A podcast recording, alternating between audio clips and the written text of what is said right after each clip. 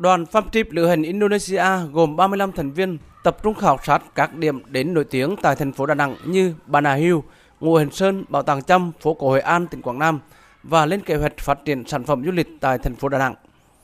Tại tọa đàm giải pháp thu hút thị trường khách du lịch Indonesia và xúc tiến mở đường bay từ Indonesia đến Đà Nẵng, đại diện Sở Du lịch, Hiệp hội Du lịch thành phố Đà Nẵng, các hãng hàng không của Việt Nam, doanh nghiệp du lịch đã cung cấp thông tin tổng quan về điểm đến tại Đà Nẵng, miền Trung Việt Nam, sản phẩm dịch vụ tiêu biểu, năng lực phục vụ vân vân.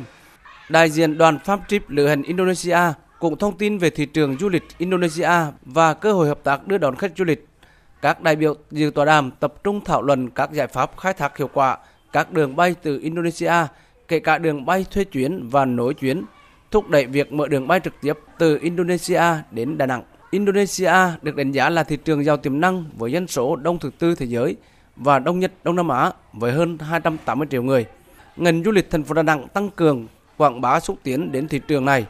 Từ năm 2023, sân bay quốc tế Đà Nẵng đưa vào sử dụng phòng cầu nguyện phục vụ hành khách đạo hồi. Nhiều doanh nghiệp lưu trú tổ chức phòng cầu nguyện và giới thiệu các dịch vụ thân thiện với khách Hồi giáo.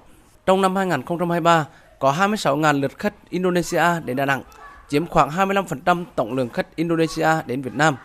Bà Nguyễn Thị Hoài An, Phó Giám đốc Sở Du lịch thành phố Đà Nẵng cho biết. Lâu nay mình tiếp cận những cái thị trường hàng Nhật, Trung nhiều nhưng mà có một cái lượng lớn dân số rất là đông ở cái khu vực Đông Nam Á. Mà hiện tại cái thị trường Đông Nam Á này là có thể là gọi là tốt nhất hiện nay tại vì là đa phần là đều có đường bay.